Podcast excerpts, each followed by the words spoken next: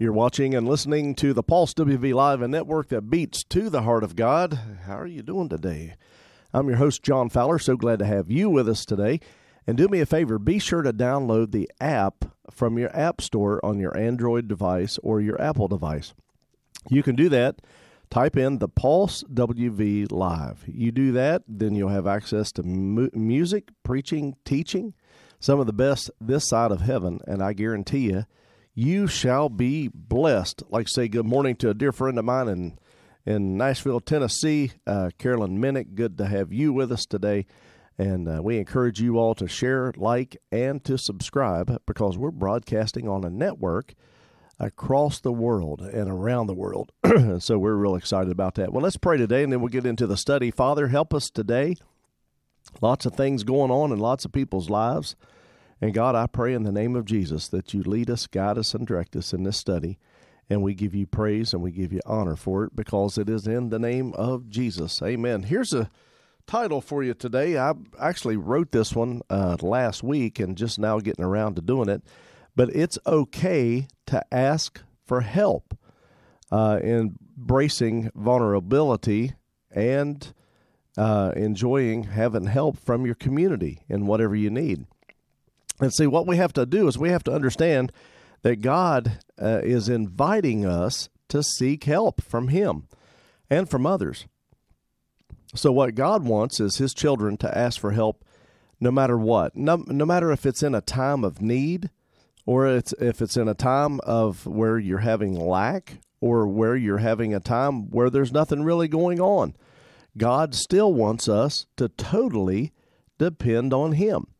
And these things are in, important. And what we do is we have to we have to actually recognize as human beings that we cannot navigate life's challenges alone. We have to have a network of, of friends and family Uh, that can lead us, that can guide us. What a lot of people are like this, though, and they won't ask for help. I remember years ago uh, when my Uncle Russ was living, uh, and my dad is uh, still living, and uh, when there was a problem at one of the houses, like, for an example, if, if Dad had a leaky pipe, Mom would call Aunt Sue, uh, which was Uncle Russ's uh, wife, and say, hey, Charlie needs, Bub, they called him Bub, needs some help.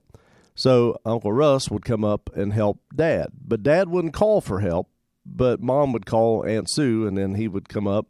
And then it was the opposite uh, with, it was the same way with with Dad and and uh, and Mom, and, and versus Aunt Sue and Uncle Russ. You know, if he needed help, Aunt Sue would call Mom, and Mom would say, Bub, go down and help Russ. And so they always helped each other, but they never called for each other's help. It seemed like it was always the wife that called, and and then they worked through it and got things fixed. And so, you know, I, I remember that as a kid, and I never forgot that. Understand something, that there are many, many scriptures throughout the Bible that encourages us as believers to seek help from God and others. And that one of the scriptures is uh, Proverbs chapter eleven, verse fourteen. Where no counsel is, the people fall. That's what the word says. But in the multitude of counselors, there is safety. Think about that. So this verse definitely highlights the wisdom of seeking counsel and assistance from others. Look, I couldn't do what I do if it was just me, because I just, I've got to have help. I've got to have help, people doing things. And, um, and like yesterday, I'm I'm having three or four texts that are going where I, certain people are working on certain things. We have a new campus that's getting ready to launch in Winston-Salem, and uh, so you know there's a lot going on there. There's a lot going on in Winfield, a lot going on in, in Gassaway, um, plus daycares and podcasts. So I'm telling you, you cannot do it on your own. And if you think you can, then let me tell you something. There is big ego involved. And here's what the definition of ego is. A person's sense of self-esteem or self-importance. These are definitely things. Let me give you a couple of scriptures about what God says about pride. Proverbs chapter eight and thirteen says, For fear the to fear fear the Lord because, uh, let me start over. To fear the Lord is to hate evil.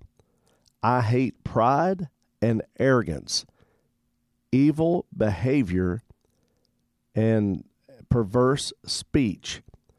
And Proverbs chapter eleven and verse two says this, when pride comes, then comes disgrace, but with humility comes wisdom. And basically what that is saying is, hey, it is okay for us to ask for help and and just put your ego back in the closet where it belongs and say, you got to have help, then you need to depend on people. So what does God want us to ask help for? Well, we need to ask for wisdom. We need to seek wisdom. We need to say, okay, God, I've got my knowledge on what I think I can do, but I don't want to have my knowledge. I want to have your knowledge. I want to have your wisdom. The Bible tells you and me that we can have the mind of Christ. All we have to do is accept it and say, hey, God, I've got to have some help. I need wisdom in this area, or I need wisdom in that area. And then can I tell you also, this is something that I preach to myself, that we cannot, no matter what is going on, no matter if the wind's blowing, no matter if the if the world's falling down around you, we have to depend on Him, and we have to say, God, whatever I need to do, I take my hands off of it, and I say, Lord, I give it to you. So how many people out there that are listening and watching that need to turn some things over to God and say, I can't do this on my own. I've got to have some help. So during your decision-making, seeking God's guidance and wisdom through prayer and seeking counsel from wise individuals, it's very crucial in the decision-making process, whatever you have to do. You may think you're alone in this world, but you're not, because you have Jesus that'll help you. But not only that, you have friends and family that can help in the decision-making and to be there to help support in everything you do. Like I said, I did this podcast uh, like a week ago, and, and I'm just now getting around to, to sharing it with you.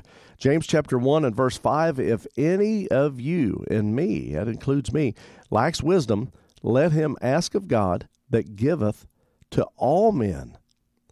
He, he doesn't hold back wisdom.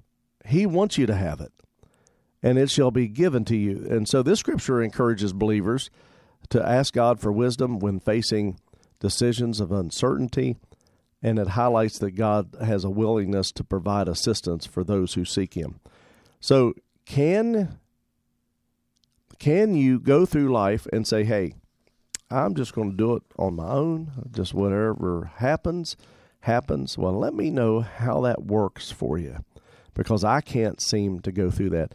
And what you have to do is you have to acknowledge your limitations, recognizing that recognize that we have weaknesses, we have uh, limitations, uh, and we have to say, God, open the door and help us and give us grace and the support that we need from others.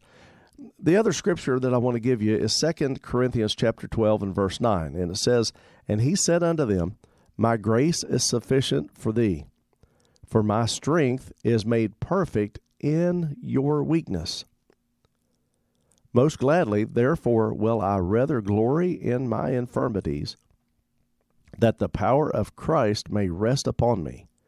So this scripture that Paul wrote in the letter to the Corinthians emphasizes the significance of God's grace in our weakness.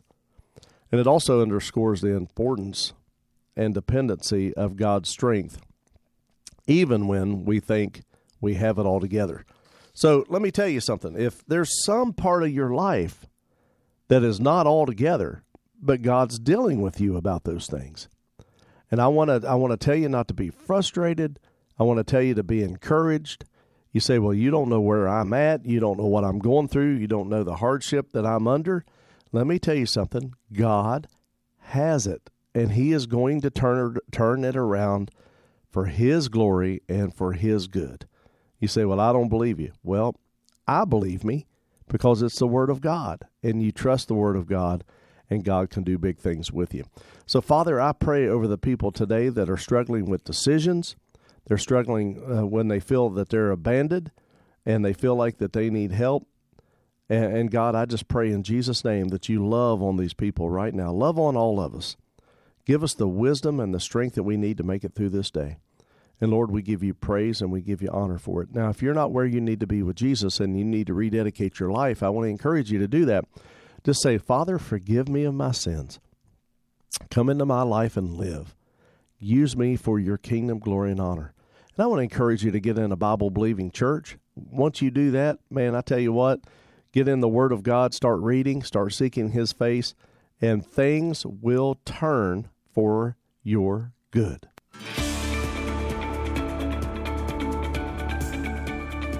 I do want to thank all the ones that give to this ministry, and we really appreciate that. There's three different ways that you can give. You can text the word PULSE to one three zero four, two four four, three one eight seven. You can also go to our online website, the pulse church dot com, and then you can mail your love gift to P O. Box, well, actually four oh three Elk Street, Gassaway, West Virginia, two six six two four. We appreciate what you do and for, for praying for this ministry, and I pray you have a great day. Thanks for listening and watching the Pulse W V Live, a network that beats to the heart of God.